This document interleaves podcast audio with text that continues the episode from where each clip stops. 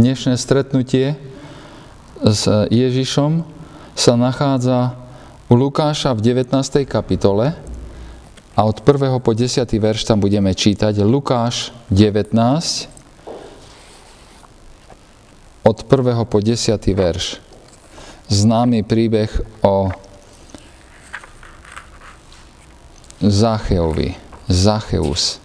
Ježiš a Zacheus. Budem prosiť da koho, kto bude hlasno čítať. Um, Blaženka, prosím, e, čítaj hlasno.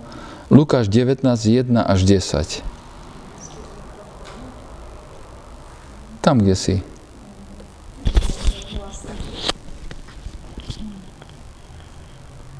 A Vojdruc išiel cez Jericho.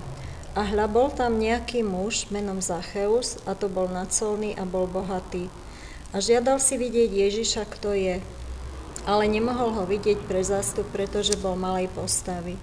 A predbehol napred a vyšiel na planý fík, aby ho videl, lebo mal tade ísť. A ako prišiel Ježiš na to miesto, pozrel hore a povedal mu, Zaché, zidi rýchlo dolu, lebo dnes musím zostať v tvojom dome. A zišiel rýchle a prijal ho radujúca. A vidiac to všetci reptali a hovorili, k hriešnemu človeku vošiel nocovať. A Zacheus si stal a povedal pánovi, Hľa, polovicu svojho majetku, páne, dávam chudobným a jestli som niekoho v niečom oklamal, vraciam štvornásobne. A Ježiš mu povedal, dnes sa dostalo spasenie tomuto domu, pretože je aj on synom Abrahámovým. Lebo syn človeka prišiel hľadať a spasiť to, čo bolo zahynulo. Ďakujem, toľko ščítania Božieho slova.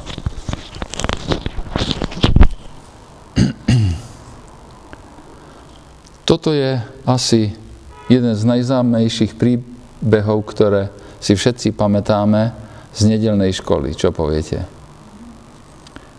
Ja som ho určite počul na nedelnej škole niekoľkokrát. Sme sa s Blaženkou dohodli, že to muselo byť aspoň 10 krát. A malý človek, malý chlapík chce vidieť Ježiša my dávame názvy tým našim stretnutiam, že Ježiš stretáva niekoho, Ježiš stretáva Zachia. V tomto prípade je to zvláštne stretnutie, ktoré by sme mohli nazvať aj takto, že hriešnik stretáva hľadajúceho spasiteľa. Hriešnik stretáva hľadajúceho spasiteľa.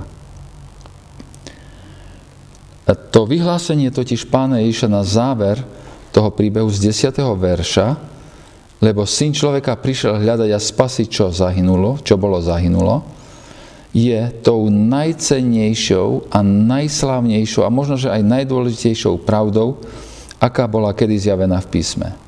Čo sa nás týka, toto je dôvod, prečo sme spasení. Boh hľadá a zachraňuje tých, ktorí sú stratení. Toto je pravda o Božej prirodzenosti, aký Boh je. Od pádu človeka v záhrade, keď pán prišiel hľadať Adama a Evu, sa, ktorí sa pred ním skrývali a povedal, kde si, Genesis 3, 8 a 9, Boh pokračoval v hľadaní stratených, a, hr, stratených hriešníkov.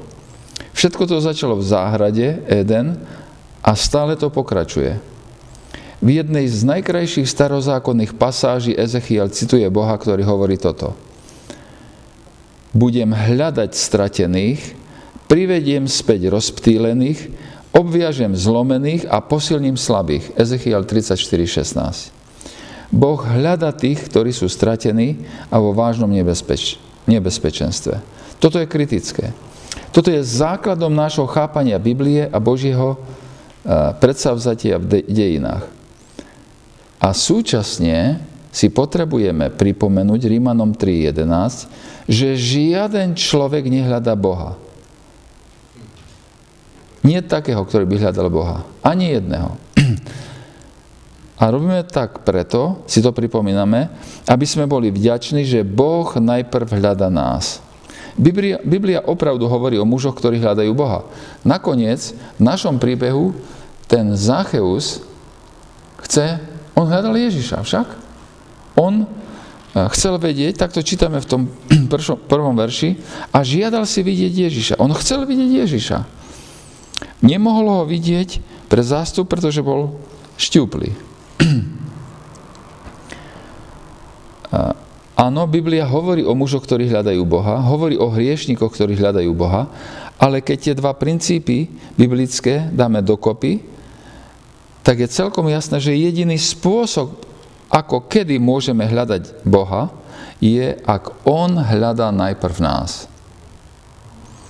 Ako náhle Boh začne toto hľadanie, ako náhle raz otvorí naše chápanie našej vlastnej hriešnosti, raz nás osvieti ako slávou u Evanielia, raz odoberie slepotu a temnotu, raz oživí našu mŕtvotu, mŕtvolu, prebudeného hriešnika, osvietený, stratený, ten, ktorým bol daný život, odpoveda hľadaním toho, kto ho hľadal. Náš príbeh začína príchodom pána Ježiša do Jericha. Takto tam čítame však, že a hľa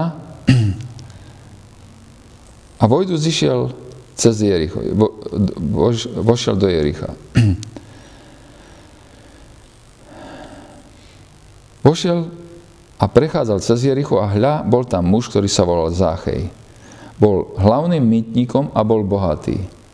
Takže do toho malého raja, ako sa nazývalo mesto Jericho, prichádza Ježiš so svojím obrovským hromadiacim sa zástupom, prichádza do tejto dôležitej kryžovatky, cez ktorú vedie diálnica na sever do Damašku a Týru, na východ do Jeruzalema a, a a Cezarej a Jopy, na, záp- na juh do Egypta a na východ, teda na sever Damašek, Tyrus a Sidon a na západ, na západ na, na tie veľké cesty, cez ktoré nebatejci prevážajú vlastne všetky tovary možné a nemožné z celého Orientu do Európy. Ehm, bolo to záhradné mesto starovekého sveta. Keď nie starovekého sveta, určite izraelskej krajiny tej doby. Vtedy to bolo oveľa úžasnejšie mesto, ako je teraz. Napájali ho pramene, ktoré, vypo, vy, ktoré produkovali dostatočné množstvo vody, ktorá bola privázaná akvaduktom do toho mesta a využívaná bola na zavlažovanie oblasti tak, aby nádherne kvitlo. Bolo to opevnené mesto, malo nové hradby v čase pána Iša, nie tie, ktoré spadli e, v Jerichu starého zákona. Bolo tam divadlo, bol tam amfiteáter, ktorý postavil Herodes, bol tam aj nový palác, kráľovský palác. A záhrady navrhnuté Archelaom e, bolo niečo, to nie, bolo niečo úžasné, nádherné. Nádherné, veľkolepé mesto. Jeden historik, Edersheim, hovorí, Vyznačovala sa hajmi s pernatými palmami, ktoré sa týčili v majestatnej kráse, rozľahlými záhradmi ruží a sladko voniajúcimi balzamovými plantážmi. Najväčšie za najväčšie, naj, najväčšia veľkosť bola viditeľná v tých kráľovských záhradách, ktorých vietor nesie voniu von z mesta k moru, e, teda na juh, tam je mŕtve more. A možno, že to bol aj dôvod, prečo bolo mestu dané meno Jericho. Jericho, čo znamená voňavka, parfumované. Edersheim hovorí, ten istý, e, ten istý historik, bol to palestínsky raj, rozprávková krajina starého sveta. Super mesto. Keď sme tam boli naposledy v Jeruzaleme a vedel som, že sa tam ideme pozrieť, tak som si tak duchu prijal, že chcem, keď ideme teraz do Jericha, chcem vidieť tri veci. Ktoré by ste chceli vedieť veci, keby ste teraz išli do Jericha? Ja som chcel vidieť trúby jerišské, ktorými trúbili Izraelci, keď chodili okolo Izra- tohoto. Potom som chcel vidieť tú stúžku červenú. Prosím? ktorá, a Rachabinu, e, tá prostitútka mala na hradbách, aby bolo vidieť, že kde býva, ktorá zachránila vlastne Izrael, tých izraelských e, zvedov, tak ona mala stúžku. Tak tú stúžku som chcel vidieť. A... Nie, nič, nič. Absolutne nič. Absolutne nič. A tretiu vec, čo som chcel vidieť, bolo ten fik, na ktorý vyšiel. na ktorý vyšiel Zacheus. Ani jednu z tých troch vecí, ani, ani pr- proste trúby, stúžka, fik, nič. Tam bola len jedna s prepáčením e, e, poriadne naparfumovaná ťava. A ktorá na nás prskala tam. No proste, v súčasnosti to, to mesto je vlastne pod e, správou palestíncov, Arabov a je v totálnom rozvrate. Proste to mesto ani náhodou nepripomína Jericho z minulosti.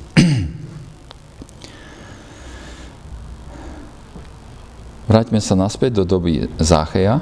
Záchej je identifikovaný ako hlavný vyberač daní v tom nádhernom meste. Možno, že, ste to, že si to nevšimli, ale v Lukášovom evaneliu sú šestkrát spomínaní vyberači daní. Na troch si veľmi rýchlo spomenieme. Jeden sa na, nachádza len o kapitolu dozadu, a tam sa v chráme modlí mytník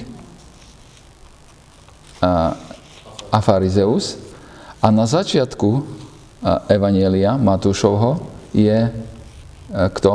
Colný Matúš. Ale potom... Nie, nie, nie, on bol z Kafarnaum.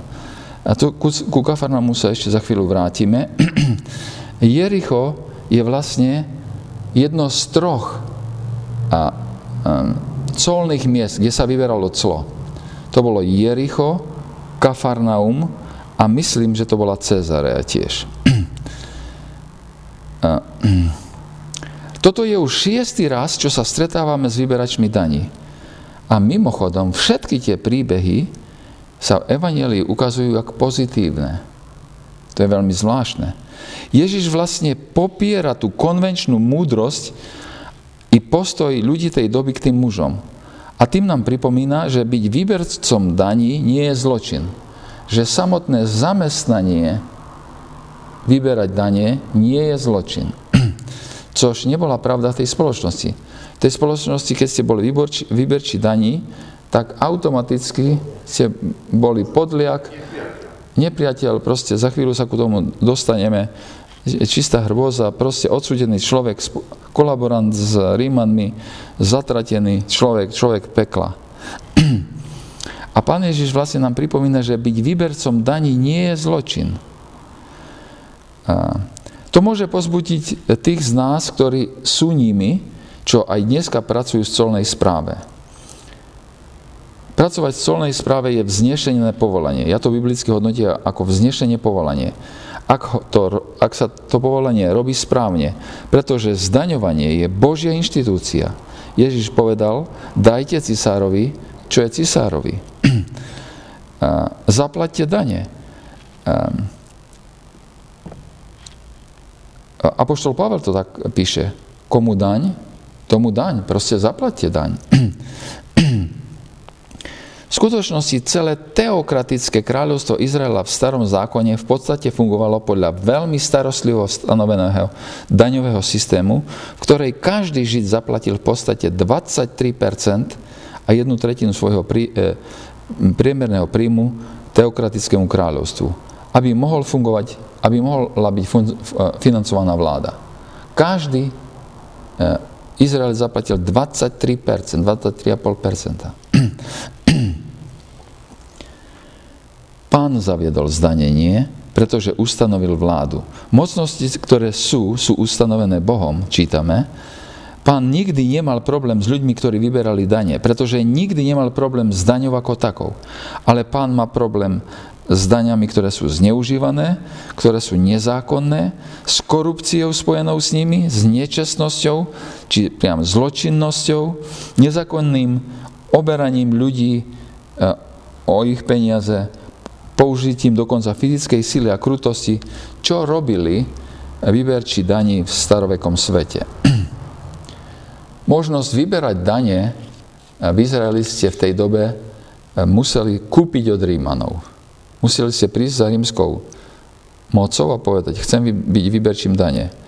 A oni vám predali licenciu na vyberanie daní. A tam ešte nebola. Tam len, tam len ti stanovili, že koľko musíš vybrať.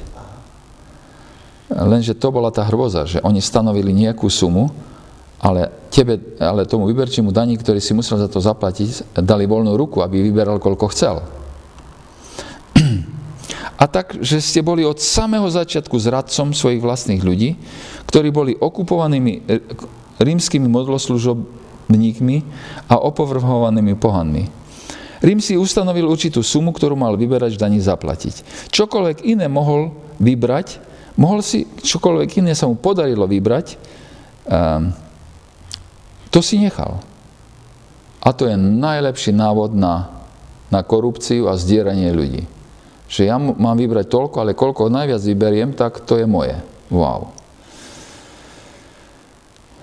Ale ešte strašnejšie v tej dobe bolo, že neboli určené všetky dane, ktoré vyberčí môže vyberať. A, a ľudia dokonca ani netušili, koľko majú zaplatiť. Áno, existovali za, e, určité základné dane.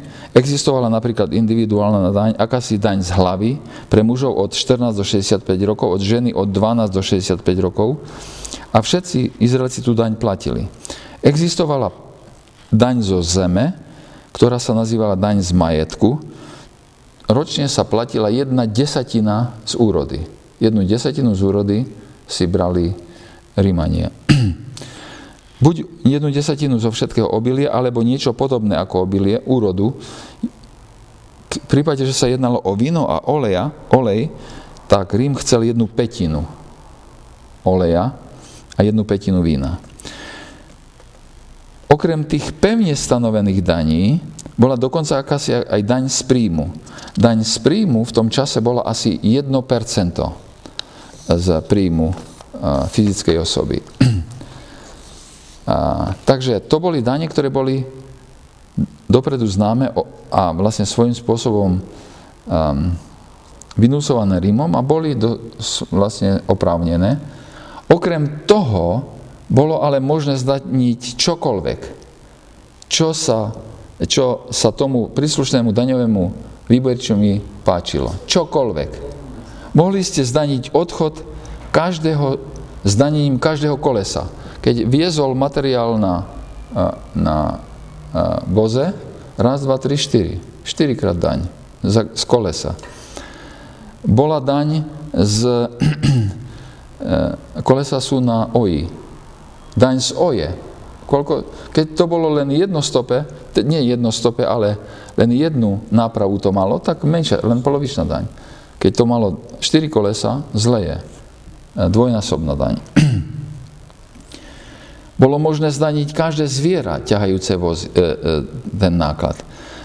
Dokonca, sa, dokonca bol zdaňovaný každý produkt, ktorý kúpili a predali. A to všetkými možnými spôsobmi.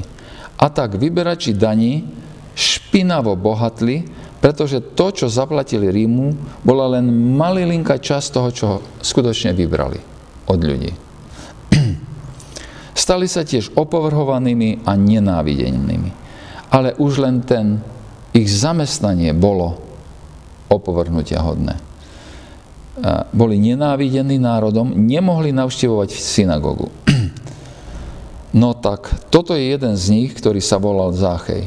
A ten dokonca bol na vrchole tej pyramídy, keď proste tí malí chlapci zdierali ľudí, ale nad nimi ich tiež zdierali a on v celom meste bol vrchný, čiže on zdieral najviac všetkých. A teraz Jeho otec a mama mali s ním ale dobré úmysly, keď sa narodil. Ako to viem? Dali mu totiž meno Zácheus. Zácheus znamená čistý, nevinný a spravodlivý. čistý, nevinný a spravodlivý. To je jeho meno. To bol dobrý pokus od rodičov, ale veci s ich synom nešli tak, ako mali, podľa ich predstav. Takže vo svojom živote vzdoruje Záchej zámerom svojich rodičov a stáva sa nečistým, vinným a hrubo nespravodlivým. A teraz prichádzame ku samotnému výkladu toho textu. Teraz sme videli pozadie toho celého. Ja teraz to nebudem tradične vysvetľovať. Ja sa zamerám na jeden jediný verš, ktorý je kľúčový pre to, ako vykladať celý ten príbeh. A ten kľúčový verš sa nachádza v tom verši 8. A Zacheus si stal a povedal pánovi, keď pán Ježiš ho zavolal z toho fiku a išiel s ním domov, tam je hostina nachystaná, a všetci okolo reptajú, že k hriešnemu človeku pán Ježiš šiel nocovať a Zacheus si stal a povedal pánovi, hľa, polovicu svojho majetku, pane, dávam chudobným a jestli som niekoho v niečom oklamám, vraciam štvornásobne. wow.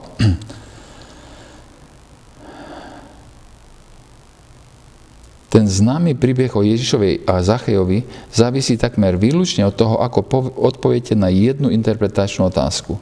Je Zachejovo vyhlásenie o svojich finančných transakciách vo veršu 8 prísľubom budúceho konania v reakcii na Ježišovu návštevu, alebo je to správa o jeho súčasnom uh, uh, správaní. Že už teraz to začína, že už to začalo, že proste teraz je takto zmenený. Ak je toto prvé, že to v budúcnosti sa tak stane, tak toto je klasický príbeh o pokání. Ak je toto druhé, tak je to niečo úplne iné a na to sa chceme e, na chvíľu pozrieť. Nastavenie tej scény stretnutia Ježišova so Zachejom pred samotným stretnutím tých dvoch mužov nám môže pomôcť rozhodnúť sa, ktorý výkladový smer máme následovať.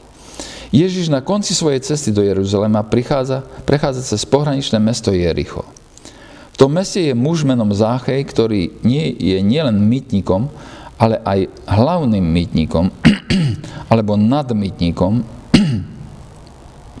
najlepšie to preložiť asi hlavný mýtnik, čo znamená, ako vysvetľuje Lukášov evangelium, že je bohatý. A v jeho prípade je veľmi bohatý.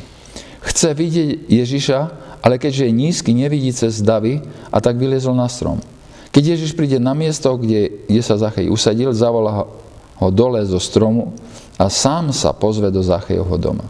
Dnes musím byť v tvojom dome, Zacheus. Poď dole.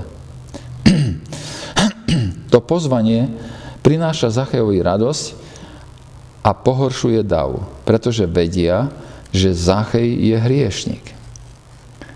Spomedzi rôznych detailov v tomto príbehu, ktoré rozpráva iba Lukáš, vynikajú aj tri detaily, najmä v súvislosti s pasážmi, ktoré sa udiali tesne pred touto udalosťou. Poprvé, zrak je kritický. V príbehu, ktorý predchádza nášmu, už to, že desiatý malomocný uznal, že bol uzdravený, zmenil svoj smer a u Lukáša 17.15 čítame, jeden z nich len čo spozoroval, že je uzdravený, vrátil sa mocným hlasom oslavoval Boha. Aj v našom prípade bezprostredne pred týmto slepý dostáva zrak a ako odpoveď nasleduje Ježiša a oslavuje Boha. Lukáš 19.42. A Ježiš mu povedal, víc tvoja viera ťa uzna, uz, zachránila. Hneď začal vidieť, nasledoval ho a oslavoval Boha. Všetok ľud, ktorý to videl, vzdával Bohu chválu. Teraz Záchej túži vidieť Ježiša, ale aj keď sa snaží zahliadnúť toho proroka, a možno dokonca aj Mesiáša, Napokon je to Ježiš, čo zdvihne zrak, zavolá ho a poctí ho tým, že, poctí ho tým, že príde do je, zostať v jeho dome. Druhým dôležitým momentom, výkladovým momentom je, alebo detailom, je bohatstvo. Lukáš viacej ako ktokoľvek, akýkoľvek iný evangelista sa neustále zaberá otázkami bohatstva a teda aj vzťahu s chudobnými predchádzajúcej kapitole bohatý muž, keď bol požiadaný, aby rozdal všetko, čo mal, odchádza od Ježiša v smutku. Keď Ježiš vyhlasuje, že pre bohatých je takmer nemožné vojsť do nebes, Božieho kráľovstva, učeníci, ktorí ako väčšina ľudí veria, že bohatstvo je z, z, znakom Božej priazne, sú nie dôverčiví. Kontraste s tým, v tomto príbehu bohatý muž príjma Ježiša s radosťou a dáva, alebo sľubuje, že dáva, že dá polovicu svojho bohatstva chudobným a vracia, alebo sľubuje obnovenie štvornásob akejkoľvek sumy, ktorou mod, mohol podviesť niekoho. A Ježiš oznamuje, že nemožné sa teraz stalo, keď prišlo spasenie do tohoto domu. Spasenie prišlo do tohoto domu. Teraz, povie pán Ježiš v 9. verši. Napo- napokon tretím dôležitým detailom je skutočnosť, že Zachej je nízky nielen telesným zrastom, ale aj morálnym postavením medzi susedmi, ktorými nepochybne opovrhovali. Preto ich reakcia, keď sa Ježiš pozýva do Zachejho domu. Nie je to prvýkrát, čo sú okolo idúci pobúrení Ježišovým správaním. Spomeňme si na Šimonovú reakciu, že Ježiš dovolí žene, o ktorej všetci vedia, že má zlú povesť, umývať mu nohy slzami. Lukáš 7.39. Alebo reakciu farizeov a hriešnikov, na, alebo reakciu farizeov na hriešnikov a mytníkov, ktorí radi počúvajú Ježiša. 15. kapitola, 1. 2. verš. Nie je to ani poprvýkrát, čo vyberači daní vystupujú na popredné miesto v Ježišovej službe. To už sme si povedali. Ako sme práve poznamenali, ich potešenie z Ježišového učenia podnecuje reptanie, ktoré zase vyvoláva Ježišové podobenstva, ktoré pán Ježiš povie o tých stratených veciach. Tri podobenstva o stratených veciach stratená čo? Ovečka, stratená drachma, e, stratený syn. Takže čo si o tom všetko máme myslieť v súvislosti s našou ústrednou otázkou? Majú sa slovesa prítomného času vo verši 8 chápať skutočnosti ako prítomný čas, čím sa opisuje súčasné a prebiehajúce správanie Záchea, alebo im pripíšeme iba budúci čas, teda prísľub opisujúci Zachejovo kaj, kajúce správanie. Biblickí vedci, ako aj predkladatelia sú rozdelení, takže pred, rozde, pred rozhodnutím budeme musieť preskúmať narratívne dôkazy a interpretačné výsledky.